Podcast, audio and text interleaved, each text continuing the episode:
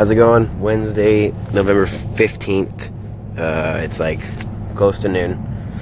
I'm driving downtown Boise, or driving to downtown Boise to meet with a man named Bill Drake. I'm mostly just documenting right now um, my thoughts, and I'm meeting with Bill to primarily ask what it's like to work um, at, within, or for, or contract with um, an agency.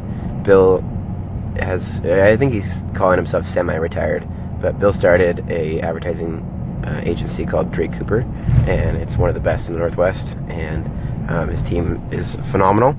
And I think there's one in Seattle as well, and there's one in downtown Boise. Um, and the position that I'm at financially with my family and the needs of both my business and where I want my career to go and what's best for my family and my marriage and all that stuff um, is I need to pursue a supplemental uh, revenue stream and, and income stability. So um, I'm going to meet with Bill just to learn more about it, and I'm so thankful for the Venture College Network that I can reach out to people like Bill and get a meeting with him um, because Bill's one of those guys that um, to get on his schedule is very hard to do, and so I'm just so so thankful for the opportunities that uh, Venture College and all of our peers and colleagues at Venture College um, have given people like myself that are aspiring to just give value to the world in the marketplace. So um, this is mostly just a documenting uh, clip to look back on, and hopefully I can kind of reference this to a point that either helped pivot my trajectory one way or another.